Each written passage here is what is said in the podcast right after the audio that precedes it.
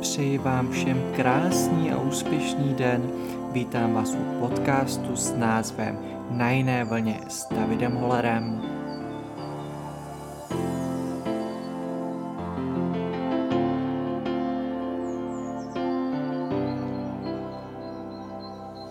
Vítáme vás u podcastu s názvem Na jiné vlně.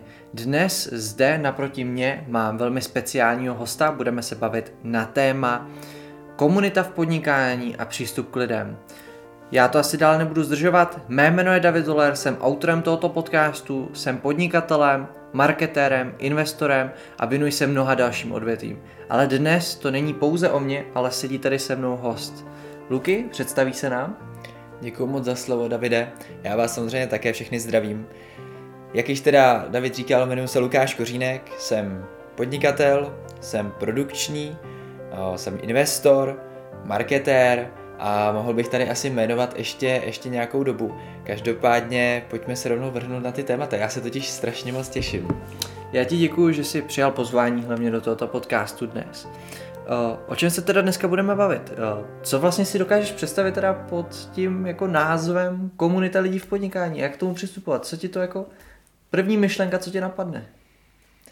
Komunita lidí v podnikání, no tak určitě skupina lidí se stejným zájmem, se stejným mindsetem, zaměřením, kteří se navzájem podporují, snaží se dostat jeden druhého výš a mají radost z toho, když ty ostatní mají úspěch. A troufnu si říct, že mají větší radost, když ostatní mají úspěch, než když oni sami mají úspěch. Nebo aspoň takhle to mám já. Děkuji ti za pohled. Každopádně, to bylo takové prvotní zamyšlení, co to vlastně je. Já tady na tebe mám hnedka velmi těžkou otázku, nebo budeme se bavit o, nebo ne otázku, ale budeme se bavit o určitém tématu. Pojďme se pobavit hnedka na začátku na nějaké nejčastější chyby v podnikání. Co ty jsi zažil, nebo co jsme společně zažili třeba, jaké jako fuck upy, řekneme to hnedka takhle, na rovinu. Můžeme být leh, lehce zprostý, jo? Lehce, lehce, Le, lehce v rámci možností. V rámci možností. Dobře, uh, no my už jsme si jich pár zažili, ale nejčastější chyby v podnikání, ono se to asi nedá úplně specifikovat, protože si myslím, že každý uh, si projde nějakým určitým spektrem těch chyb, ale věřím tomu, že všichni jsme se setkali s takovým tím uh, ohromným očekáváním od toho podnikání a vlastně ve výsledku jsme měli velkou ztrátu, velký smutek z toho, že to není tak, jak jsme si to řekněme vymysleli nebo jak jsme si to vysnili, představili. Protože eh, člověk má vždycky nějaké očekávání a to očekávání ne vždy se představí přesně tak, jak bychom chtěli. No a dalším takovým velkým problémem nebo velkou chybou, kterou já jsem třeba dělal, tak byl přístup k samotnému podnikání. Protože jsem si na začátku své éry před několika lety neuvědomoval, v čem je to opravdu jiné než klasické zaměstnání. A přistupoval jsem přesně tomu tak, že mi někdo jako řekne, co mám udělat. A ve výsledku, dokud mi to někdo neřekl, tak jsem to neudělal. No, jenže v podnikání vám to nikdo neřekne. V podnikání si to musí říct ty sám. Takže jsem dlouhou dobu vlastně stál na místě a nic jsem nedělal, protože mi nikdo neřekl, co mám dělat. Takže uh, to nebylo úplně příjemné. No a zároveň s tím asi souvisí i nějaká disciplína, kterou by člověk měl u toho podnikání mít a celkově trošku přeměnit, pozměnit ten mindset toho, že já si ty věci musím udělat sám, nikdo mi s tím nepomůže a za všechny problémy jsem zodpovědný já sám. A když ten člověk k tomu nepřistupuje tady tím pohledem a přístupem, tak eh, si myslím, že v podnikání nemůže být nikdy úspěšný. To je skvěle řečeno. Eh, v tomto úvodu vlastně, co děláš, čemu se věnuješ, že máš vlastně, zmínil si zkušenosti, zmínil si vlastně nějaké fuck v rámci biznisu, jaké máš zkušenosti celkově jako s podnikáním jako takovým? Tak eh, ono, ono je toho trošku víc, protože, jak jsem říkal, už jsem začal před nějakou dobou, je to zhruba před pěti lety, kdy jsem se dostal do jednoho network marketingu. Tam jsem si vyzkoušel spoustu věcí, naučil spoustu věcí, ale nebyl to network pro mě. Takže jsem odešel. Zároveň předtím, potom i v rámci toho jsem pracoval na spoustu pozicích a už dlouhou dobu pracuji jako produkční a koordinátor projektu v jedné sportovní organizaci, kde vlastně vytváříme sportovní prostředí a přivádíme děti ke sportu, spousta festivalů a tak dále, tam se teda hodně angažu.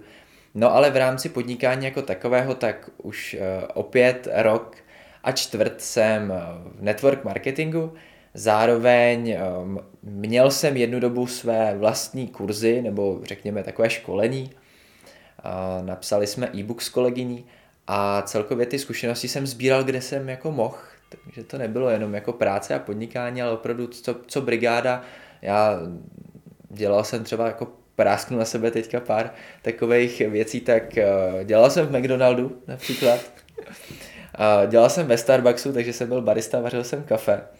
A dělal jsem i třeba v unikových hrách, jo, takže já jsem si opravdu prošel ohromný spektrum prací a odnesl jsem si z toho jako spoustu zkušeností. To je vlastně, ty jsi zmínil celkově, že jsi byl vlastně s určitou komunitou lidí, jakýž v práci klasické, takyž v rámci biznisu, takyž v rámci podnikání. No a dostáváme se tady vlastně opět do té fáze, té prvotní otázky. Jaké jsou další nejčastější chyby? Pojďme to doopravdy rozvést, co nás momentálně napadá a před čím bychom samozřejmě měli varovat naše posluchače, když začnou podnikat, protože ty zkušenosti máme oba dva letité. Co jsou ty chyby? Na co si máme dát pozor? Určitě si dejte pozor na to, kde se člověk vzdělává v rámci toho biznisu, kterýmu se věnuje. Protože je to smutná pravda, ale na internetu koluje stovky, ne ale tisíce videí o různých, řekněme, já, já to nechci nazvat edukační materiál, protože on to není úplně jako edukační materiál, nebo možná tak edukační materiál do hrobu.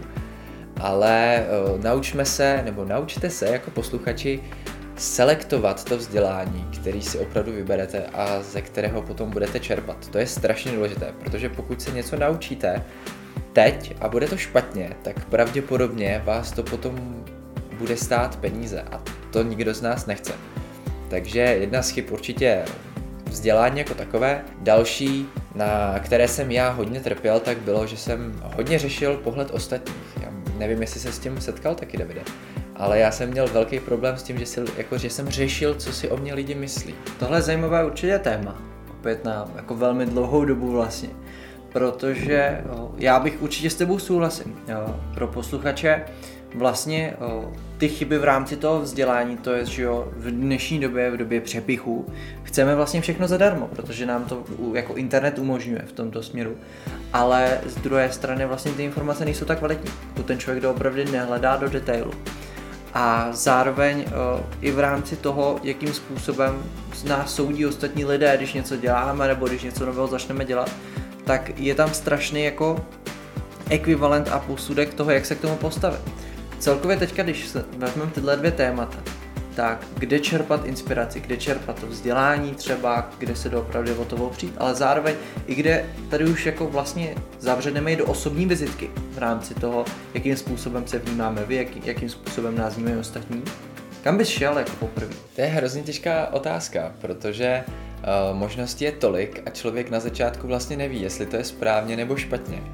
Já vřele doporučuji, pokud chceme se začít vzdělávat v jakémkoliv odvětví, nebudu zmiňovat, protože těch odvětví je strašné množství, tak vždycky bychom si měli dát tu práci najít si někoho, kdo má za sebou vidět nějaké výsledky. Protože ty výsledky eh, jasně hovoří o tom, jestli ten člověk v tom odvětví je nebo není úspěšný. A pokud je to člověk, který ty výsledky třeba veřejně nemá dostupné a nebo se o ně nechce podělit, tak už bych tam jako měl takzvaný red flag, kdy v podstatě si nejsem úplně jistý, jestli to je věrohodný kandidát na poskytnutý vzdělání. Co se týče mě osobně, tak já jsem se vždycky učil od eh, buď velkých zahraničních firm, u kterých jsem měl ověřený to, že v podstatě eh, to vzdělání, co oni mi předají, je kvalitní, protože jsem viděl stovky, ne tisíce výsledků v podstatě po celém světě od různých lidí, kteří si tím vzděláním prošli. Nebo jsem si tu jednu informaci snažil ověřit na více zdrojích. To je, vyhovuje ti spíše to online podání, nebo třeba to knižní podání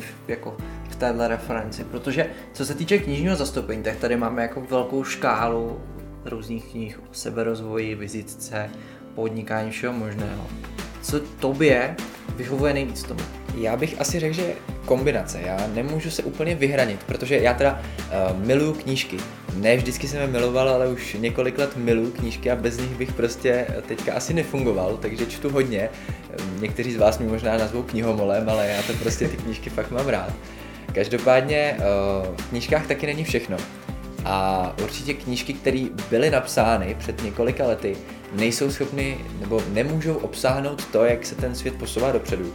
A kde je ten svět teď. To znamená, že je potřeba k těm knížkám, určitě to je výborný základ, ale je potřeba k něm doplňovat ty informace právě třeba z toho online. Do toho přítomného okamžiku, aby to fungovalo Přesně. a chodilo to správně. Dobrá, co se týče dalších chyb, napadá, te, napadá teďka jako něco, co by bylo vhodné zmínit? Zmínili jsme teda vlastně tu svoji prezentaci vůči ostatních lidem, lidí, zmínili jsme to vzdělání, zmínili jsme třeba, že si máme dávat vlastně pozor, k jakým lidem přilneme.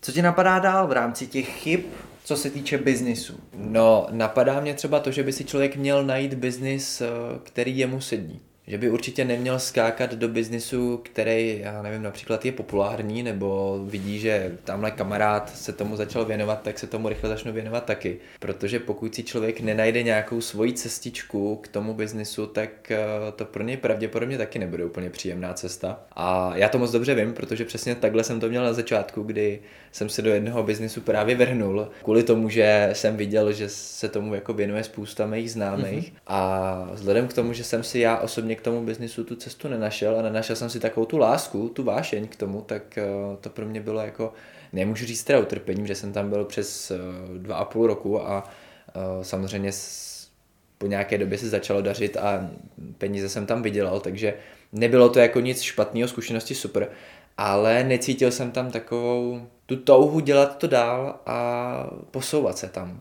A to si myslím, že je strašně důležité, najít si přesně to, co jako člověka baví, protože možností v dnešním světě je strašně moc a co se týče biznisu, tak těch je nespočet, jo. takže člověk si teďka opravdu jako může, mm. může doslova najít přesně to, co jeho baví a když to najde, tak eh, když se v tom začne vzdělávat, tak si myslím, že má z 80% třeba i vyhráno nakombinuje do toho své záleby, své koníčky. Přesně tak. A může se to vlastně přizpůsobit ke svému.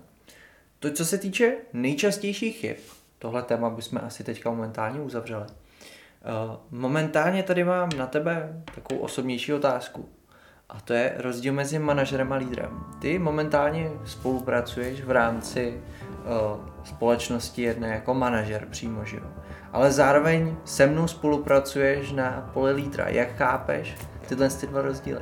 No musím říct, že se to ve mně strašně pere, protože přesně v tom pracovním eh, prostředí tam bych měl být tím manažerem.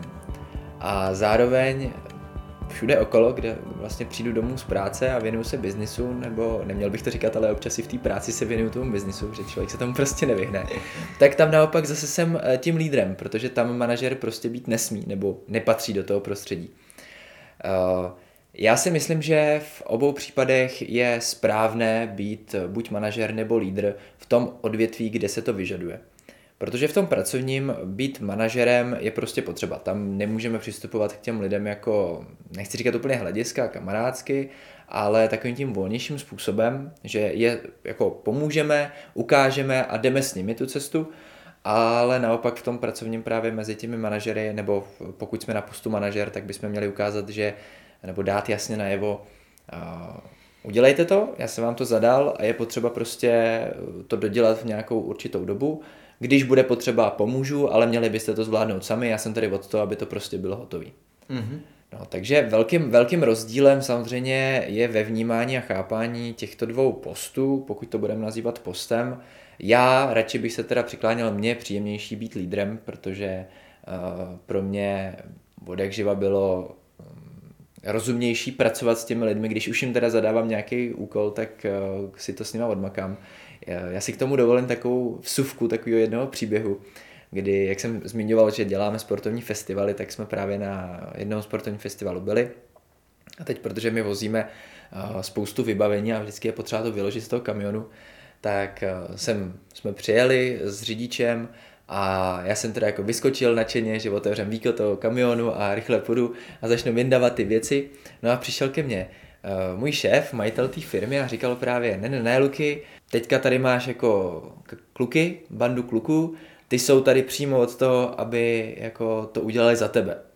Takže ty jen řekni, co v podstatě mají dělat a nech to na ně.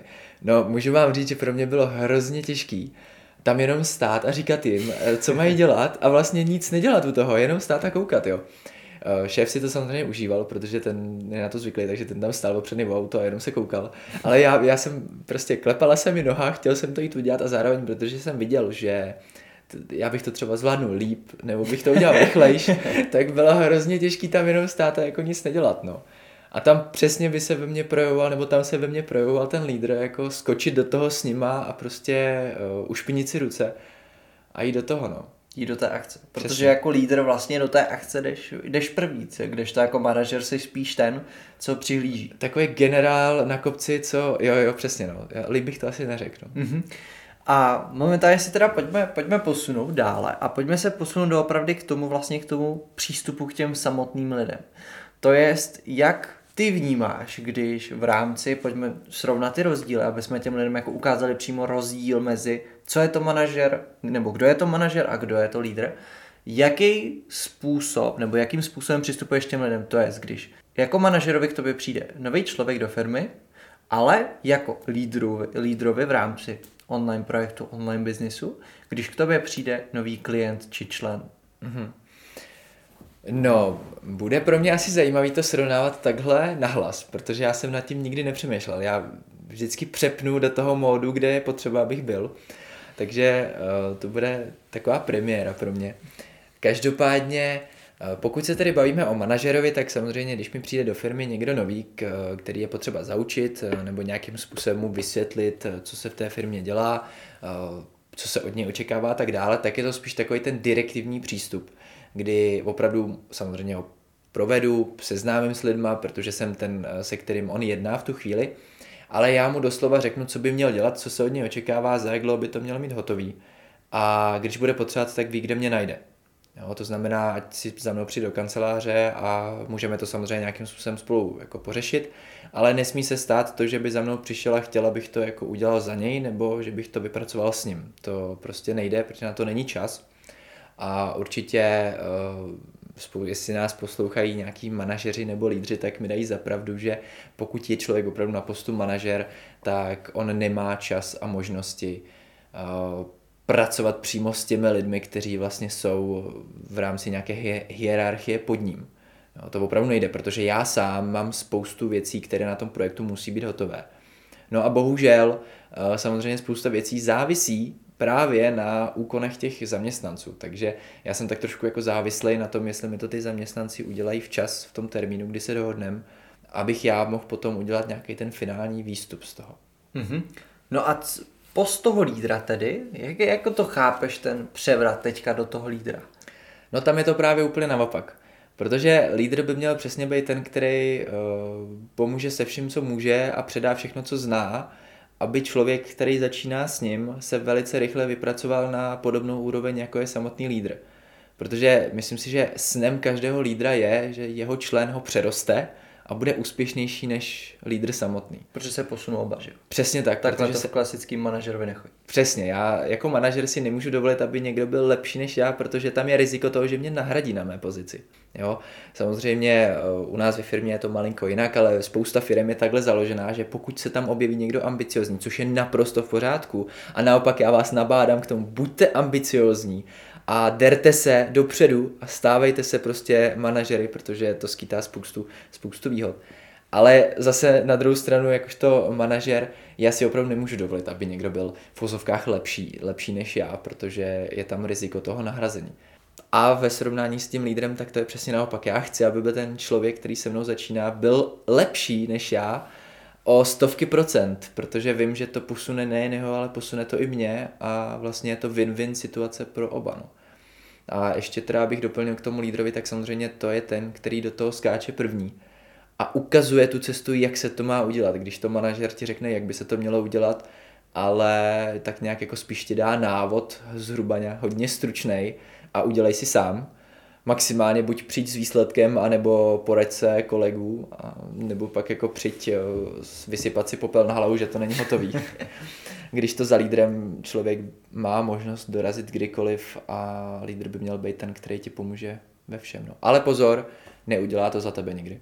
Tam se to shoduje s tím manažerem. Dobrá, uh, pojďme se posunout tedy dále. Každopádně, uh, toto schrnutí máme řečené jakým způsobem jsou rozdíly lídr, manažer. Zároveň jsme si řekli něco o tobě, řekli jsme si vlastně, co děláš, čemu se věnuješ. Zároveň naší spolupráci můžeme zmínit v rámci online podnikání, kdyby vás to zajímalo. A pojďme se drobec eh, naštvat, řekněme to.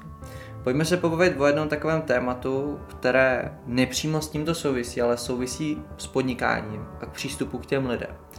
A to je chybný školní systém. Je stvořen pro podnikatele? Rozhodně ne. Uh, já se teda strašně nerad jako naštvu, protože já už dlouhou dobu se snažím žít jako ve velice pozitivní, nechci říkat bublině, ale roz, naladěním. Ale teda jo, k, pokud máš tohle téma připravené, tak eh, v rámci toho podcastu se teda můžeme, můžeme společně naštvat. Uh, školní systém určitě není postavený pro podnikatele. A já vím, o čem mluvím, protože jsem si vystudoval bakaláře na Vysoký, takže nějakých, nějaký ten pátek jsem v té škole pobyl. Uh, mám srovnání, samozřejmě během školy jsem i podnikal a viděl jsem velký rozdíly. A říkám to po třetí, škola není na podnikatele postavena. Určitě ne. Naopak, ve škole každý chce, aby z nás vyrost nebo nás, se z nás naučil, vyučil v podstatě ten typ toho člověka, který perfektně zapadne do toho rozjetého orloje, toho obrovského konglomerátu s názvem Česká republika. Nebo kterýkoliv jiný stát. Systém. Systém, přesně. No a vlastně, když se takhle na to zaobereme, eh, v jaký chvíli ten školní systém odbočuje? Dokázal bys si jako teďka momentálně jo, představit, kde tobě třeba jako začaly cukat ty nervy, kde si jako začal chápat to, že ten systém není postavený správně a není postavený tak, jak by si ty v tom životě potřeboval, nebo tak, jak by si ty v tom životě chtěl směřovat? No, když jsem si to uvědomil, já to si myslím, že bylo někde zhruba na střední ve čtvrtáku. Ale abych odpověděl na začátek tvý otázky, já si myslím, že on už je od první třídy postavený špatně. Protože už v první třídě nás vlastně nutěj učit se něco naspaměť. A chybí v, od první třídy až po vysokou chybí ve většině případů praxe jako taková. A ta praxe je to nejdůležitější. Já jsem si to teda pravděpodobně, už je to taky nějakou chvilku zpátky, ale myslím, že někdy v tom čtvrtáku na střední jsem si začal uvědomovat, protože jsem začal právě číst knížky a začal jsem se na svět dívat trošku jinak. Protože jsem pochopil, Eh, že svět eh, funguje trošku jinak, než nás ve škole, ve škole učí.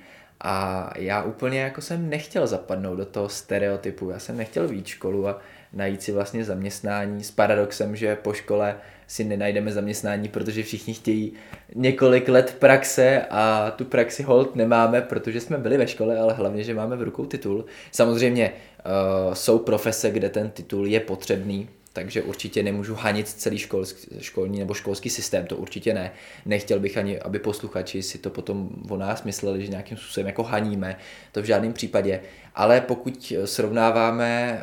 Uh, Pojďme jestli... se bavit přímo na to téma podnikatele. Tak, jo, no, tak pro podnikatele určitě, určitě ne. Jo, jako eh, ta škola je opravdu zaměřená na to, že eh, z tebe vychová zaměstnance, ne podnikatele. Ano. Jasně, tak některé ty obory, tam jasně, když se bavíme o lékař, právních, tak tam samozřejmě ten, ten jako vzdělávací systém je potřeba. Ale pozor, s některými z těmi o, lidmi se znám, osobně třeba. A někdy ten školní systém je opravdu zastaralý, že ty informace stejně musí čerpat z jiných zdrojů.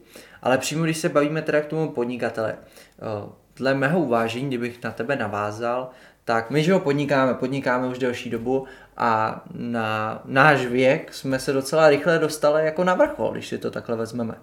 A otázka, co zní, jestli si jako ty bakalář, ty si vysokou školu studoval, uh, jestli jsi si jako teďka v tom podnikání, co teďka děláš, jako v tom aktuálním momentě, jestli jsi něco vzal z té vysoké školy, jestli ti ty informace a to vzdělání pomohlo. Tak uh, asi bych lhal, kdybych řekl, že úplně ne. Věřím tomu, že spousta hodin, eh, něčeho, nějakých předmětů mi určitě pomohly, to každopádně, ale ve výsledku hodně malý procento. Opravdu nejvíc jsem se toho naučil během vlastní praxe v tom podnikání, protože člověk si to stejně musí najít sám a to, co se učí, tak jak si říkal, je zastaralý. Nefunguje to, ty metody prostě už nejsou tam, kde by měly být, nebo nedostačují tomu systému, který je teďka nastaven ve světě. A celkově to vzdělání, eh, jak jsem říkal, je to o tom naučit se něco na pak to odříkat a vlastně to můžeš zapomenout. Což eh, v podnikání tam to takhle nefunguje. Já si musím spoustu věcí pamatovat furt, protože eh, ty věci neustále používám a neustále je opakuju, takže já si nemůžu jako dovolit něco se naučit na spaměť a pak vlastně jako zapomenout po tom, co to použiju. Když ta škola je takhle nastavená, takže asi jo, asi jsem si něco vzal, ale určitě kdybych jako, pokud si narážel na to, jestli potřebuju k tomu, co dělám, eh, titul z vysoké školy, tak ne, nepotřebuju. Mm-hmm. To je vlastně si řekl, že to vzdělání, co teďka potřebuješ, co si potřeba aktuálně, tak si se postupně doučoval. Kde? Kde jsi to nalezal? No, hodně jsem si toho načet v knížkách. A pak jsem pročet spoustu zajímavých webů, které byly zaměřeny na určitý témata, ale hodně, hodně jsem se naučil potom v projektu, kterýmu se i vlastně teďka oba věnujeme, tak eh, to vzdělání, který tam je poskytnuté, tak eh, to mi řek, myslím si, že dalo úplně nejvíc. A zároveň to, že jsem měl možnost eh, být součástí komunity, která to vzdělání má už v sobě a měl jsem se to od koho učit, že mi to měl kdo předávat. Mm-hmm. Takže vlastně, když shrneme, to je nějakým způsobem pojďme udělat konec za tím školním systémem drobe, tak nejenže metody, informace jsou zastaralé, ale celkově ten způsob té edukace je ne špatný, neříkal bych špatný, ale říkal bych, že není prostě zaměřený na některé procento lidí. To je 100%, který se chce v tom životě věnovat prostě, ať již podnikání, ať již třeba i žijo, sportům, koníčkům, prostě ten školní systém na to není nějakým způsobem jako připravený, protože prostě těm lidem neposkytne jako to zázemí. Jo, protože když si to vezmeme, nějaký gymnázium sportovní, tak jako ano, je tam prostě určitý, určitý spektrum dbané na to, aby ten člověk jako se o, posouval v rámci toho sportu.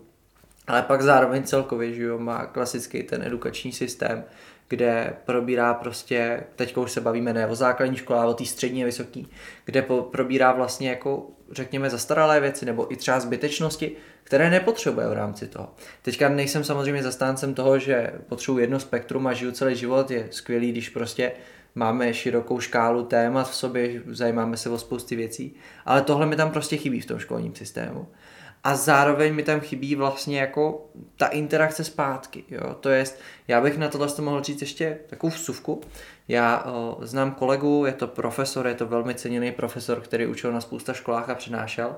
A ve chvíli, kdy byl zástupce ředitele na jedné podnikatelské škole, která měla přímo prostě obory s názvem podnikání, ekonomika a tak dále, tak o, předával maturitní šerpy.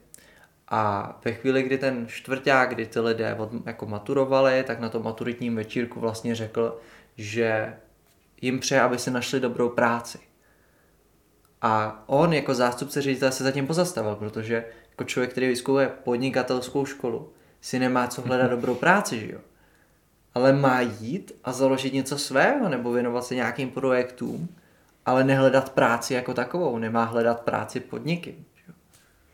No, jenže tohle to je hrozně těžký, jako věřím tomu, že jsem musel hodně pozastavit uh, nad tím, co sám řekl, já bych se asi taky pozastavil, ale ono, uh, na druhou stranu, řekněme si, vylezeme vlastně školu, která nás naučila být zaměstnancem, uh, jak vlastně teda máme začít budovat něco vlastního, protože my vůbec jako netušíme.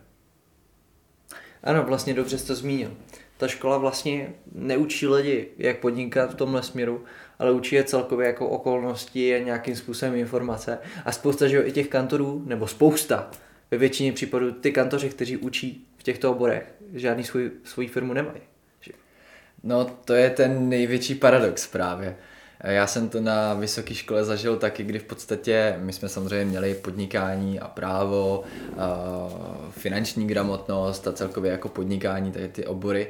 A když jsme se potom teda pídili, kdo nás vlastně učí tady ty informace, tak jsme zjistili, že to jsou lidi, kteří mají čistě teorii nastudovanou a učí to na vysoké škole, ale nemají za sebou žádnou firmu. Tak uh, pardon, ale jak člověk, který nemá zkušenosti s firmou, může učit, jak vést firmu. To mi prostě nikdy jako nešlo, nešlo do hlavy. Jasně. No, takže... Učí podle standardů, že, které jsou zastaralé, ale které hlavně jako Protože v podnikání to není tak, že ti jeden princip funguje neustále dokola, ale je to tam tak, že se to aktualizuje, obnovuje se to a mění se to, že jo, vyvíjí se to a na tohle prostě ten školní systém už jako z hlediska podnikání vůbec nemyslí. To, to je přesně ono, no. Tam ta inovace chybí.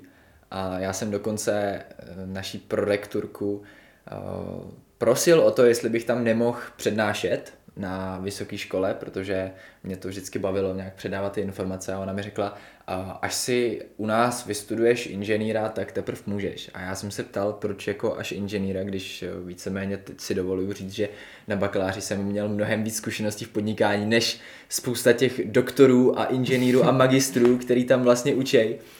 A ona mi řekla, že by to nevypadalo dobře, kdyby eh, něco o podnikání přednášel bakalář. Jasně, máme tady etický kodex zase toho jako vzdělávání, že si lidé myslí, že k podnikání potřebujeme jako několik titulů a všeho možného.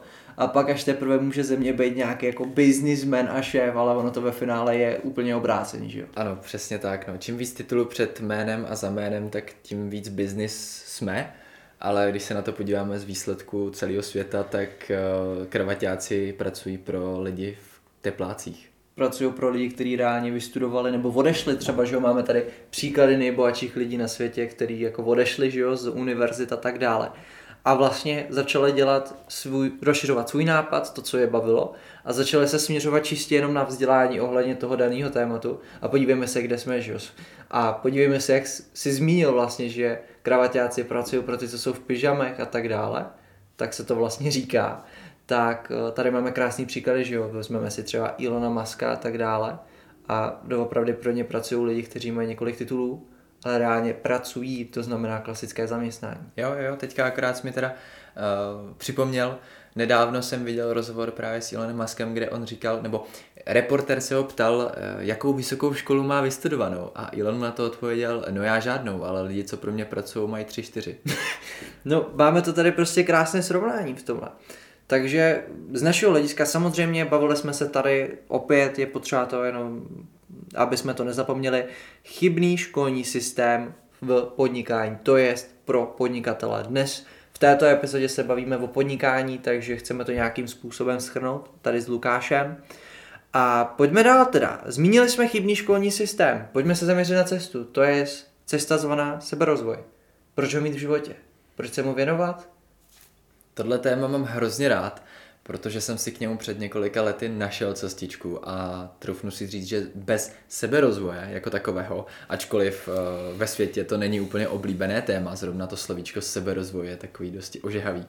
Každopádně uh, určitě doporučuji, nebo jsem zastáncem toho, že seberozvoj je neskutečně důležitým faktorem v našich životech, protože bez něj bychom se my jako bytosti nedokázali posunout. Ono totiž přečíst si knížku je jedna věc, tu knížku studovat je věc druhá. Spousta lidí si knížku přečte a pak ji zase odloží do knihovny a už na ní vlastně v životě nešáhne a to je špatně. Protože ano, řeknou jasně, přečetl jsem si třeba Kiyosakiho a super, co ti to dalo. No já už nevím, čet jsem to před dvoma rokama. Mm-hmm. Já například své knížky čtu víceméně po několikáté a po každý si do toho dělám výpisky nebo si zabarvuju ty texty. A můžu ti říct, že třeba knížku, kterou jsem, no například třeba Kiyosakiho Fake, který jsem četl čtyřikrát, tak v podstatě teď po čtvrtý, když jsem ho dočetl, tak eh, jsem tam zase našel nezabarvenou část a zase jsem si musel zabarvit, protože to pro mě v tu chvíli bylo jako nový. A zase jsem se posunul. Z jedné knížky jsem se posunul jako po čtyřech čteních v podstatě. Jasné. No, tak máš vývoj, že jo, v rámci podnikání a tak dále. To je, že spousta lidí, že vezme knihu, zahodí, knihu zahodí. Ale ono ve finále, když se potom člověk vyvíjí v rámci daného témata a koupil si tu knihu, protože souvisí, ať už přímo nebo nepřímo s tím jeho podnikáním, tak v rámci odstupu času může vlastně zjistit, že v té knize jsou jako další podstatné informace do té aktuální situace, co on třeba potřebuje se v ní vzdělat. Určitě. Já například, když jsme měli tour teďka vlastně v létě, tak eh, jsme přijeli do Plzně a já jsem tam hned zalítnul do knihkupectví. Já jsem měl potřebu prostě eh, podívat se do jiného města, do jiného knihkupectví, jestli tam náhodou nemají lepší knížky než třeba u nás. a našel jsem si tam knížku, která v tu chvíli, když jsem si teda zezadu přečetl, o čem ta knížka je, tak jsem úplně cítil, že v tu chvíli je přesně to, co já potřebuju. A dala mi samozřejmě to, co jsem v tu chvíli potřeboval, ale tu knížku už mám přečtenou třikrát. A přesně jak jsi zmiňoval, v každý té chvíli, kdy jsem si k té knížce našel cestu, tak mi dala přesně to, co jsem potřeboval v té chvíli. Slyšet, nebo vidět, nebo se vzdělat. No, takže co se týče seberozvoje, tak eh, je to nějaká určitá cesta toho, jak my se vyvíjíme a pokud chceme být úspěšní v biznise, v životě takovém, tak je potřeba se prostě neustále něco učit. Mm-hmm. No a kde čerpat teda? Kde přímo jako seberozvojové cesty je spousty samozřejmě, mohli bychom nějaké zmínit. No, uh, tak vzhledem k tomu, že existuje spoustu, obrovský množství knížek zaměření tady na to téma, tak člověk si tak nějak jako musí asi vybrat to, co jemu přijde schudný, nebo to, co se mu líbí. Já nemůžu doporučit uh, každému knížku zvlášť, protože každého neznám a každý má ten vkus jiný. To znamená, že člověk by si měl vybrat podle toho, co v tu chvíli zrovna potřebuje. Samozřejmě existují knížky, které by si měl přečíst každý, jako od Roberta Kiyosakiho, Bohatý chudý táta, eh, nebo například Tajemství, The Secret. To jsou za mě třeba knížky, které by každý podnikatel měl znát a měl by je mít načtené, protože v tom jsou informace, které to podnikání posunou zase o neskutečný krok dál a zároveň mu pomůžou při té cestě pochopení třeba spoustu těch věcí, co se v tom podnikání stalo, proč to nevyšlo, proč to nemělo vít, co si z toho vzít, jak se k tomu postavit a tak dále. No a zároveň eh, potom teda čerpat tak pokud máte možnost, jakože tady například eh, máte možnost sledovat Davida na jeho sociálních sítích, tak určitě třeba od Davida čerpat, anebo od jiných eh, úspěšných. Jo.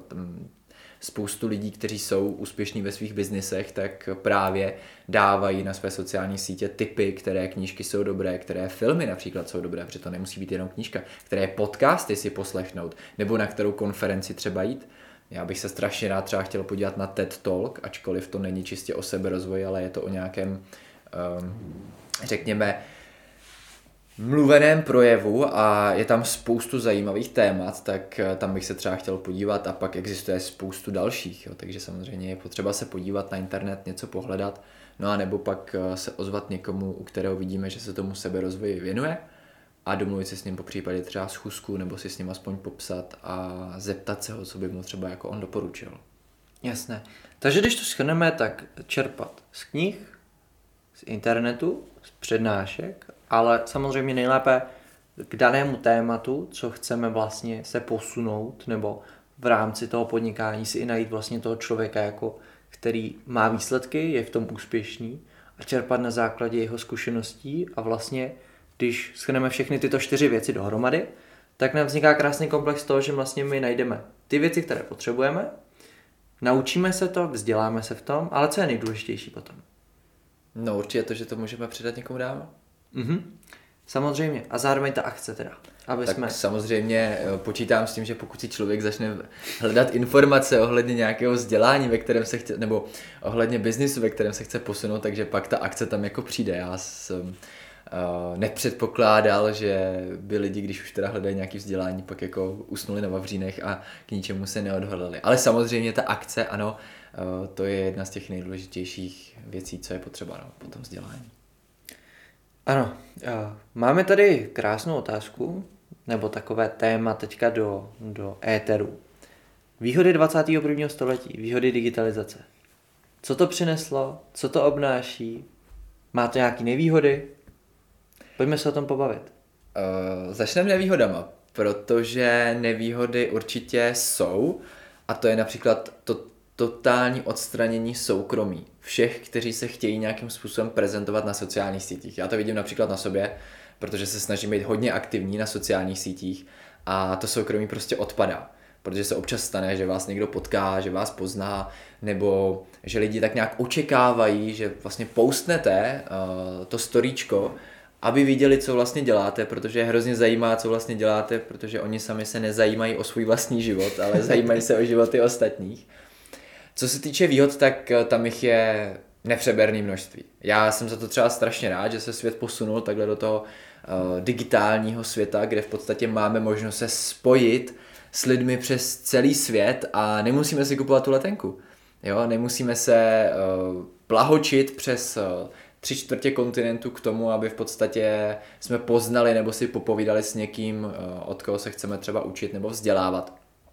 Zároveň máme přístup uh, k mnoha, k mnoha vzdělávacím platformám, které jsou právě online a díky sociálním sítím, díky celkově tomu online světu se k ním můžeme dostat, můžeme z nich čerpat, můžeme uh, třeba najít nové přátelé nebo celkově mm, dostat inspiraci na nový biznis nebo nový nápad, jo. takže těch možností to je, mohli bychom si tady na to povídat jako hodiny, jo? co nám všechno sociální sítě nebo digitální svět vlastně vůbec jako přines. Mm-hmm.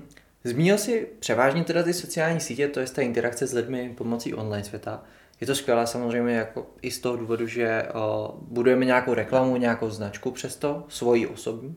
Ale pojďme se doopravdy pobavit na ty výhody toho, té digitalizace, to je věci, které momentálně o, přešly do online, Máme tady k dispozici že jo, různé média, máme tady k dispozici různé možnosti vydělávání peněz, máme tady k dispozici různou edukaci, máme tady vlastně k dispozici vše v podobě online. Jak tohle to vnímáš? No, musím říct, že to je trošku děsivý, protože najednou mám všechno na jednom místě a nemusím se hnout z baráku k tomu, abych se naučil například, já nevím, obchodovat na finančních trzích, nebo abych si založil vlastní e-shop, abych uh, tamhle potkal uh, slečnu z Austrálie, tak já doslova nemusím vylízt z baráku, což na jednu stranu je děsivý, na druhou stranu je to osvobozující, protože uh, to odbouralo všechny ty překážky, které jsme doteď měli. Jo, jako například, uh, co se týče téhleté doby, která je teď, kdy v podstatě moc cestovat úplně nemůžeme, protože to není tak nějak úplně povolený, tak ten online svět nám v tomhle hodně pomáhá, protože my nepotřebujeme reálně cestovat, aby jsme se dostali na místa, kam se díky online světu dostaneme, na různé konference například, které se vysílají živě. Spousta koncertů, jakožto hudebních koncertů, je taky online, vysílána online. Nebo co se týče teda těch médií, tak samozřejmě těch médií je spoustu. Opět máme to všechno na jednom místě, takže člověk pokud něco hledá, tak najde najde všechno. Takže za mě, já to hodnotím jako kladně, působí to na mě dobře, jsem za to rád, protože sám digitální svět hodně využívám. Eh, mám několik zdrojů příjmu online, takže díky, díky tomu onlineu vlastně jsem eh, tam, kde jsem. Nedostal bych se určitě k spoustu věcem a neměl bych to, co mám teď. Takže já tomu můžu poděkovat, tomu systému. Mm-hmm. Určitě tady máme teda krásné navázání vlastně na, na další otázku po tom, co tu mám zmíněno. Každopádně zmínil si tady vlastně ta pozitiva typu, že můžu načerpat nějaké informace, můžu vlastně se vzdělat, ale hlavně tady nastáváme další téma, které jsem si chtěl probrat, a to je vlastně hra jménem investování, obchodování, vydělávání ve světě online. Pojďme si zpočátku vlastně říct, ty cesty, které jsou k dispozici, protože my známe jich několik, ale ono jich je daleko víc, protože ta doba, ten internet, ten online svět jich umožnil spousty. Tak eh, samozřejmě těch cest je hodně. No, já sám se věnu několika z těch cest, ale věřím tomu, že o spoustu dalších možnostech vůbec nevíme protože tady v tom světě jich je tolik, že se to k nám asi ještě třeba nedostalo, protože věřím tomu, že v Americe nebo celkově na eh, západě jich bude mnohem víc těch možností, protože tak nějak jsou v tomhle tom asi řekl bych trošku napřed než tady. Každopádně, eh, pokud se bavíme přímo o online podnikání, online cestách, tak pokud můžu třeba vypíchnout já ty svoje, který mám jako nejoblíbenější, tak určitě dropshipping budování vlastního e-shopu. To si myslím, že je v dnešním světě hodně, hodně rozebírané téma a zároveň je to uh, opravdu o té kreativitě a o tom, že si člověk vytvoří něco vlastního a jediné, co k tomu potřebuje, tak je notebook a telefon, což uh, je naprosto šílený, totálně crazy. Dalším takovým hodně mým oblíbeným zdrojem příjmu, který je čistě online, tak je obchodování teda ať už to s kryptoměnama nebo na finančních trzích s měnovými páry. K tomu opět zase potřebuji vlastně jenom notebook a znalosti. No a spousta dalších, jo, tam v podstatě kryptoměny jako samotné, tak o tom by se dal, myslím, natočit podcast samotný o kryptoměnách. Já teda uh, nějaké kryptoměny samozřejmě mám, obchodoval jsem s nima, baví mě to, vidím v tom obrovskou budoucnost, ne, nejsem si teda, nebo teda já vím, jak to máš ty, ale posluchači uh, si myslím, že ještě, ještě neví, nebo nevím, jestli to bylo probírané na tvých ostatních podcastech, tohleto téma, jestli máš nebo nemáš krypto. To je krásná otázka. Hm, kryptoměny. Mám jich pár. Není to nějaké, nějaké velké převratné procento v mém portfoliu investigativním. Eh, já držím Ethereum, takové klasické takový bod. Přineslo mi to docela jako dost peněz převratně protože doopravdy, jak jsi zmínil, když teďka probíráme teda to krypto, tak jsou v tom jako velké potenciály, jo, strašně. Nejenom v tom kryptu, teďka momentálně, že jo, svět NFTs, svět eh, jako digitálních měn v rámci jako her, což je pro mě něco úplně jako před x měsíci něco šíleného, což jako jsem se do toho třeba vůbec nechtěl pouštět nic takového.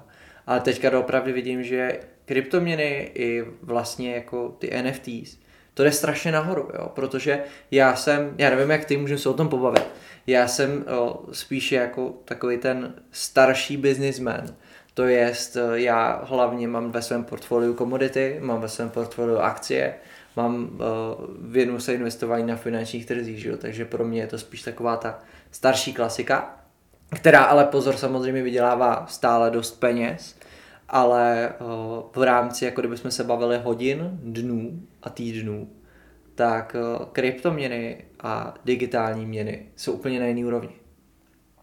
To každopádně. Já jsem ale opak úplný tebe. Já, ačkoliv uh, také vlastně obchodu na finančních trzích, tak uh, mě to krypto jako strašně baví. Já, mně přijde ty akcie takový pomalý a nudný. Takže aj celkově uh, jako komodity zlato, stříbro, tak eh, já v tom třeba zainvestováno vůbec nemám, ani vlastně v akcích nemám nic zainvestováno, já jsem to všechno spal jenom do krypta, protože já jsem v tom viděl obrovský potenciál, nebo stále vidím v tom obrovský potenciál. A bavilo mě to víc, přišlo mi to takový jako živější, takový hravější než, eh, než ty akcie. No. Ale je, je super, že člověk eh, v podstatě, ačkoliv jsme oba ze stejného prostředí, tak se lišíme v určitých věcech a třeba i v tomhle. Což samozřejmě je potom super pro nějaký Eh, pro nějaké názory a pro nějakou konverzaci. No. Pojďme to teda rozebrat. Nebudeme určitě nějakým způsobem do detailu tady rozebírat, že kryptoměny, NFTs a tak dále. Eh, myslím si, že v tom podcastu eh, to nemá smysl, protože oba se tomu věnujeme a pokud by to posluchače zajímalo, tak nemusí nás poslouchat v rámci epizody v podcastu, ale můžou se s námi spojit, můžou s námi navázat kontakt, či si zjednat schůzku přesně na tyto témata. Každopádně, pojďme se dostat k dalším těm úrovním i těch online příjmů. Můžeme tady dostat vlastně se k dropshippingu, k finančním trhům, to je k investicím a obchodování. Ale můžeme se tady dostat i v rámci spoluprací, to je takový ten influencerský marketing, marketingové společnosti, že jo? máme tady možnost prodeje různých produktů přes internet a tak dále. Jak pohlížíš na tenhle trh? Protože vlastně my jsme tady zmínili a odrazili jsme se docela od vrcholu, protože o, v těchto jako burzách kolují doslova triliony dolarů za den, což je jako šílené číslo. Když se tady podíváme na, na kryptoměny, které za několik měsíců dokážou z tisíce dolarů udělat miliony, což vlastně jako není to investiční typ samozřejmě teďka pro vás, ale je to samozřejmě jako doporučení, protože pokud jako chcete peníze, tak uh, ty kryptoměny jsou strašnou příležitostí. Samozřejmě chce to nějaké vzdělání, ale posuneme se dál. Ale jak ty chápeš takový ten, standardiz, ten, ten standardní vlastně model toho vydělávání přes internet? Myslíš ten model, uh, nakoupím produkty k sobě a pak se je budu snažit skrze sociální sítě prodat dál? Ano, takové ty spolupráce. Jo. A...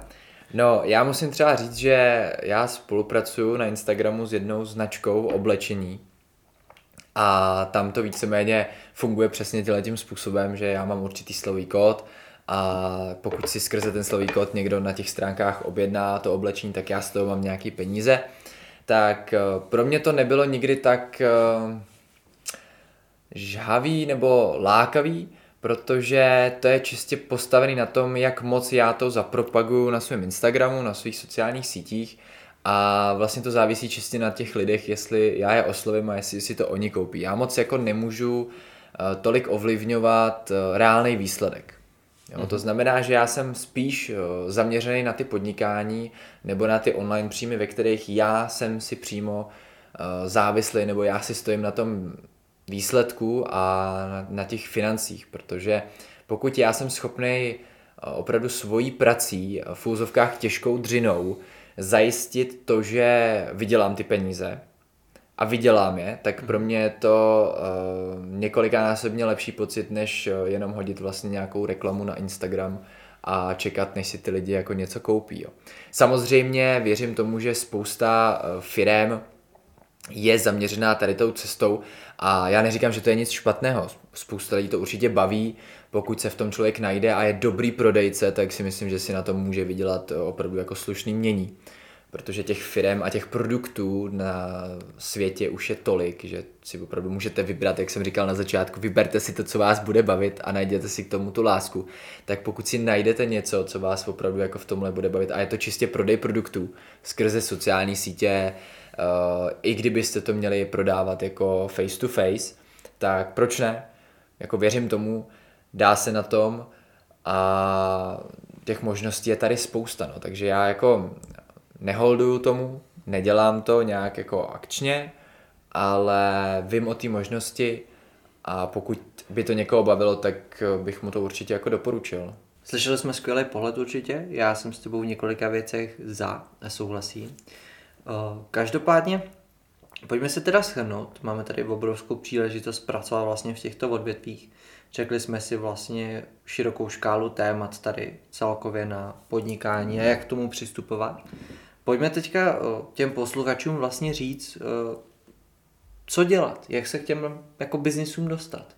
Jak vlastně začít s tímhle, s tím jako vydělávat online. Ten pojem je docela široký. No tak první věc je určitě najít si, nebo udělat si nějaký research, nějaký průzkum toho, co by mě bavilo, co vůbec eh, tady na světě je a k čemu já mám přístup, protože vydělávat můžete se naučit klidně programovat dneska po internetu a můžete někomu spravovat sociální sítě nebo někomu udělat reklamy na Facebooku, jo? těch možností je spousta. Takže první věc je určitě najít si to, co by mě jako bavilo, takže prostě zadat si uh, do internetu jako online podnikání a ono vám toho vyjede spoustu. Další věc je to, že zapátrat třeba jestli někdo z, ve vašem okolí na sociálních sítích něco nemá, protože vím, že spousta lidí a online biznisu právě jedou skrze sociální sítě, takže tam eh, určitě najdete nějakou příležitost, která by se vám třeba mohla líbit a věřím tomu, že i na našich Instagramech se objev, občas objevuje nějaká možnost tvořit nějaký biznis nebo se připojit do biznisu, takže stoprocentně uh, sledovat sociální sítě, protože tam toho je spoustu. No a potom tedy, uh, pokud člověk si najde něco, v čem by se mohl nějakým způsobem posouvat, tak uh, se v tom odvětví vzdělat přijít na to, jestli to je opravdu pro něj, protože samozřejmě ta prvotní fáze může vypadat, že mě to bude bavit, ale ve výsledku, když se naučím do podrobná to, co to obnáší, tak pak už mě to třeba nemusí tolik eh, zajímat jako na začátku. Takže se vzdělat, protože to vzdělání je strašně důležitý a já bych určitě upřednostňoval kvalitní vzdělání před eh, prvním výsledkem. Protože si myslím, že spousta lidí právě tlačí do toho prvního výsledku, aby co nejdřív vydělali peníze z online biznesu a nedochází jim ta jednoduchá věc, že oni možná třeba vydělají, ale budou to ty jediné peníze, které vydělají, protože už potom nebudou mít vzdělání na to vydělávat ty další. Ano, je to, je to tak.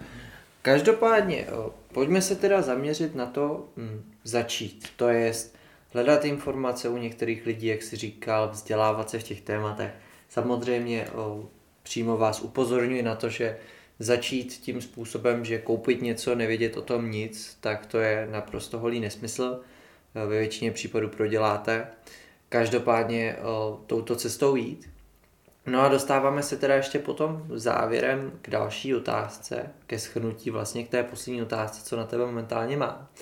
A to je ta, jak se dostat k těm správným lidem, jak se dostat té správné komunitě lidí, jak s ní spolupracovat a zdali je pro tebe z tvého pohledu nebo z našeho pohledu lepší jeden člověk, který vlastní biznis, funguje, anebo je pro tebe důležitá ta komunita?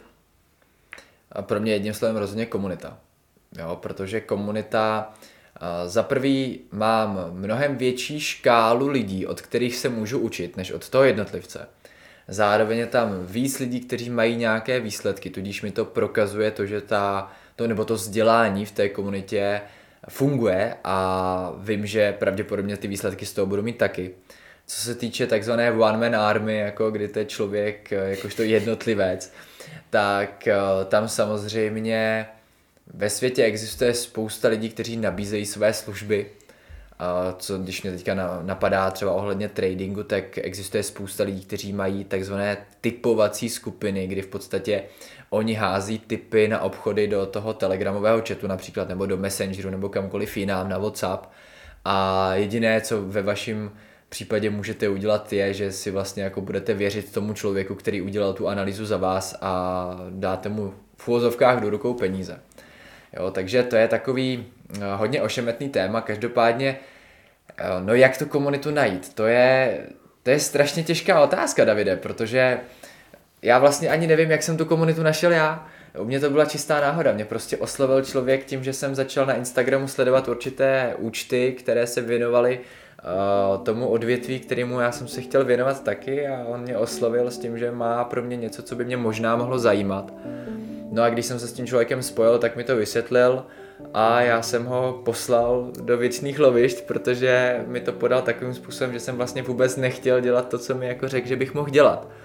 No, za tři dny jsem mu psal zpátky, že se mi to jako vlastně líbí, protože uh, jsem neustále koukal na ty videa všech těch jako traderů, kteří si užívali ty super životy, jezdili v Lamborghini a, a jezdili na těch jachtách a já jsem si říkal, ty blaha, ten trading asi nemusí být dost tak špatný. Takže jsem jako napsal zpátky jemu, no, ale uh, jak najít správnou komunitu, no. Vesměs říkat ano příležitostem. Tak, ano, ano, ano říkat ano příležitostem, uh, protože ty jsou všude kolem vás a tím, že vy máte klapky na očích, nebo i já jsem měl klapky na očích dlouhou dobu, tak jsem si jich nevšímal a v podstatě všechno jsem odmítal. A máš pravdu, děkuji za to, vlastně jsi mi rozšířil teďka jako tak nějak obzor, protože říkat ano, jsem já jsem říkal ano, ale zapomněl jsem na to, že to říkám.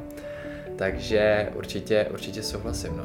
Buďte otevření všemu, co k vám přijde. Přesně tak. Ano, příležitostem a ještě nebát se hledat, jo, protože doopravdy o, těch možností je spousty a já sám za sebe mluvím, ze své vlastní zkušenosti, Lukáš mi určitě bude za, že i věc, která se vám zdánlivě může zdát jako věc, kterou byste v životě nechtěli dělat, vám nakonec, když to zkusíte, může jako změnit kompletně celý život. Ale zároveň vám může ukázat, že vlastně vy jste se proto třeba jako narodil, protože jako máte na to vlohy a je to přesně pro vás a zároveň vám to pomáhá ve vašem životě a vlastně souvisí to s vaším vzděláním, s vašimi koníčky a tak dále. Jo, to určitě souhlasím. Tam mě napadá jenom jeden jediný příklad, o kterém jsem mluvil na začátku, kdy prezentování pro mě bylo hororem a noční můrou a teď si bez toho, aniž bych mluvil před lidma, ať už na Zoomu nebo na offline akcích, nedokážu život představit. Takže se tam vlastně otočilo všechno o 90 stupňů a jenom díky tomu, že jsem tenkrát řekl ano příležitosti, že pojedu dělat průvodce na hrad, kde se vlastně uh, kde jsem byl hozený do vody a doslova mi řekli, tak a teďka budeš tady provádět skupinu o 30 lidech a prostě podej to, co jako umíš. Tak uh, to je přesně ono. Řekl jsem ano příležitosti a dostalo mě to tam, kam mě to dostalo. Kde mám možnost dělat přednášky pro stovky lidí a mentorovat je, učit je a vidět, jak oni rostou, jaký mají výsledky a celkově Dokonce mě to vlastně dostalo k tomu, že teďka spolu tady nahráváme ten podcast, který taky poslouchá spousty lidí, takže uh, to je přesně ono. Ano, ano, příležitostem. Já ti děkuji za krásné schrnutí. Luky, kde tě můžou lidé najít? No, uh, adresu asi říkat úplně nebudu, že jo? Uh, samozřejmě na sociálních sítích, uh, na Instagramu jako Lucas ROOT oficiál s dvěma F, je to složitější, já jsem si asi nemohl vybrat jednodušší. jednodušší. Já myslím, že David to hodí do popisku toho podcastu, aby to bylo pro vás eh, schudnější najít. Takže určitě tam. Uh, prozradím, že máme i YouTubeový kanál, ale uh, k tomu určitě najdete cestičku skrze ten Instagram, protože ten YouTube ještě není úplně v, uh, řekněme, ve výsledku toho, že by se dal nějakým způsobem propagovat. Ale co můžu doporučit, tak pokud si vzpomínáte z minulých podcastů, o kterých David, nebo na kterých David hodně mluvil a propagoval e-book, tak já jsem právě tím jedním z autorů toho e-booku, takže Vřele doporučuji, určitě na Instagramu u mě najdete odkaz na ten e-book a druhým autorem eh, je Míša Karásková, kterou už David takový několikrát zmiňoval. Tak eh, ten e-book bych vřele doporučoval pro všechny, kteří se chtějí někam v životě posunout. Jinak eh, můžete mě najít v Praze, Určitě mě můžete někde potkat, nebo mi můžete napsat, dáme si klidně schůzku, když se budete chtít pobavit o nějakém tématu, já jsem otevřen víceméně všemu takže s čímkoliv můžete za mnou přijít a zeptat se na cokoliv. No. Dělám. Dobrá. Luky je vlastně mecenášem tohoto podcastu, je vlastně sponzorem tohoto podcastu. Jejich e-book je momentálně velmi doporučovám našem odvětví, v našem biznise, protože je to doopravdy něco, co dokáže pomoct lidem v jednom takovém velmi, velmi zajímavém tématu. To už nechám na vás a na vaší zvědavosti dále. Ale ty si vlastně zmiňoval několikrát i během tohoto podcastu, že chystáte druhý. My už ho píšem. A my už ho vlastně máme jako spolky napsané. Já jsem jenom, jako teď jsem nad tím přemýšlel, že bych se o tom taky mohl zmínit, ale uh, my už ho máme spolky napsané. A chtěli bychom ho vydávat velice, velice brzo. Ale doporučuji si nejdřív přečíst tu jedničku, protože tam v určitých částech ten druhý e-book na to navazuje. A samozřejmě není to úplně jako z 90% nutností, je to lepší. Každopádně už, už ho máme skoro napsaný. No. Takže... A mohl bys expresně pro mé posluchače malé zákulisí toho poprvé vlastně to oznámit veřejně, jaký je název a náplň celkově? Jestli si můžeme? No, název vám ještě říkat nebudu, protože, abych byl upřímný, tak my máme dva, nad kterými polemizujeme a furt se nemůžeme rozhodnout, který z nich jako dáme. Takže název ještě jako, já bych vám ho strašně rád řekl, ale nemůžu. No a o čem to bude, tak eh, například jedním z tématů je třeba uh, komfortní zóna tě zabije a jak se z ní co nejrychleji dostat. Pak dalším tématem, který třeba píšu přímo já, tak peníze, proč je nemám a jak je mít. Takže v podstatě taky velice zajímavý téma. No a potom samozřejmě uh, se tam zaměřujeme na celkově takovou tu biznisovou stránku toho, jak eh, se stavět k určitým věcem, co nedopadnou tak, jak jsme si přáli, aby dopadly. Mm-hmm. Já sám teďka se na to velmi těším, na tu knihu. Těším se, jestli ji přečtu. Momentálně o, tuto knihu, tu první knihu, kterou Luky a Míša vydali, můžete nalézt u mě na sociální síti I am David Holler. Můžete ji nalézt taky s 10% slevou po rozkliknutí. U Luky ho můžete najít tuto knihu také zároveň a já ti, Luky, vřele děkuji za, poz, za přijetí pozvání k nám, tady momentálně do studia, kde to nahráváme. Chceš něco vzkázat na závěr lidem? Uh, no v první řadě bych já strašně poděkoval tobě za to, že jsi mi dal tu možnost se tady tak nějak vyjádřit a vyřádit, protože já strašně miluji mluvení, to jste si možná všimli, že jsem Davida moc nepouštěl ke slovu. A samozřejmě vám jakožto posluchačům bych vyřídil jedno – Učte se, riskujte a říkejte ano. Já ti moc děkuji, Luky, děkuji i vám, posluchači, za poslech podcastu s názvem Na jiné vlně. Loučíme se s vámi s Lukášem u čtvrté epizody s názvem Komunita v podnikání a přistupování k lidem. Já se s vámi loučím, loučí se s vámi David Holler, autor podcastu s názvem Na jiné vlně. U další epizody opět příště.